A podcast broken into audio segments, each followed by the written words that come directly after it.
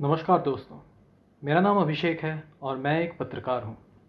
पिछले कुछ दिनों से योग गुरु रामदेव विवादों के घेरे में रहे।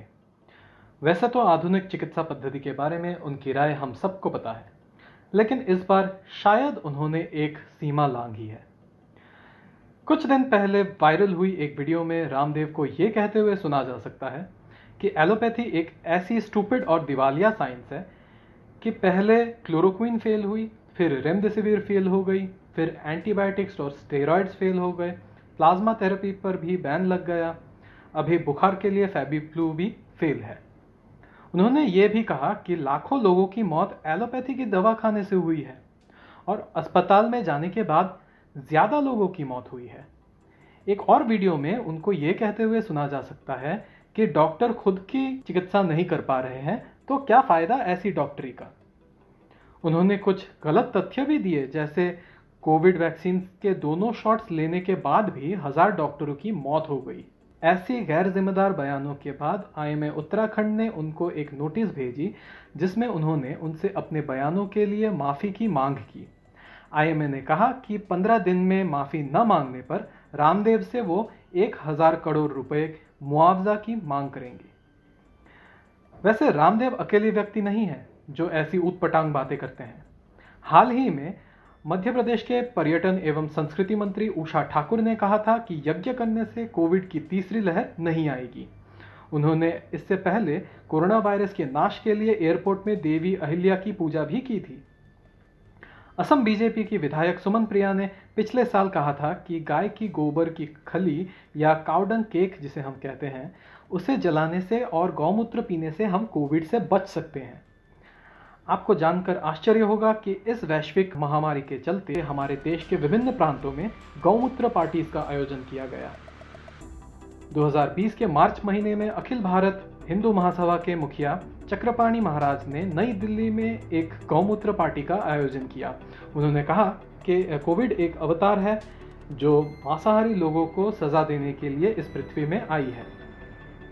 बंगाल बीजेपी के नेता नारायण चैटर्जी को गिरफ़्तार किया गया था पिछले साल जब उनके द्वारा आयोजित गौमूत्र पार्टी में गौमूत्र का सेवन करने के बाद कुछ लोग बीमार पड़ गए। लेकिन उसके बाद बीजेपी बंगाल यूनिट के अध्यक्ष दिलीप घोष ने रोग प्रतिरोधक शक्ति बढ़ाने के लिए गौमूत्र सेवन का समर्थन किया। इस साल जब हमारे पूर्व प्रधानमंत्री मनमोहन सिंह ने कोविड को काबू में लाने के लिए कुछ सलाह दी हमारे स्वास्थ्य मंत्री हर्षवर्धन ने कहा कि कोविड का खतरा लगभग खत्म हो चुका है और राजनीति को इस मुद्दे से बाहर रखना चाहिए। खैर, अगर मैं हर एक मंत्री, विधायक या नेता के बारे में बोलने जाऊँ तो मैं अपनी बात खत्म नहीं कर पाऊँगा। दोस्तों, शायद आप लोगों को ये सारी बातें पता होगी।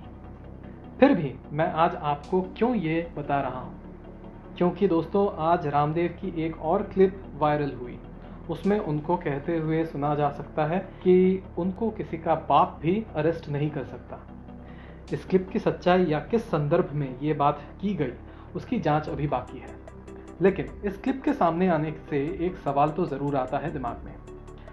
क्या हमारे देश की कानून व्यवस्था सच में इतनी खोखली हो गई है कि रामदेव जैसे लोग खुलेआम हमारे चिकित्सकों और स्वास्थ्य सेवा व्यवस्था को बदनाम करे, उनका मज़ाक उड़ाए बिना किसी परिणाम का सामना किए?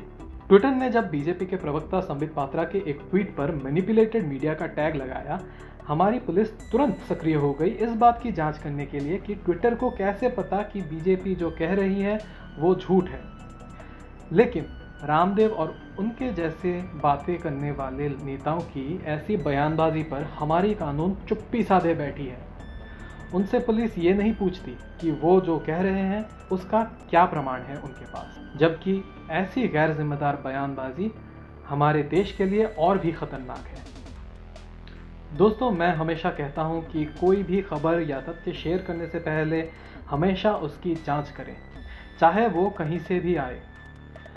आजकल काफ़ी सारे फैक्ट चेकिंग वेबसाइट सक्रिय हैं, जिनको आप किसी तथ्य की सच्चाई जानने के लिए मैसेज या मेल कर सकते हैं। इनमें से कुछ हैं ऑल्ट न्यूज़ द क्विंट की Webqoof team Boom Live Factly और इंडिया टुडे इनके वेबसाइट्स पर इनका कॉन्टैक्ट इन्फॉर्मेशन आपको मिल जाएगा। आज के लिए बस इतना ही। मुझे सुनने के लिए धन्यवाद। अगर आप YouTube पर यह सुन रहे हैं तो लाइक और शेयर ज़रूर करें और कमेंट्स में आपका फीडबैक दें। अगर आप मुझसे किसी टॉपिक पर बात करना चाहते हैं या चाहते हैं कि मैं कोई विशेष विषय पर पॉडकास्ट करूँ तो ज़रूर बताएँ। सतर्क रहें, सुरक्षित रहें, घर से निकलते वक्त हमेशा मास्क पहनें। जय हिंद।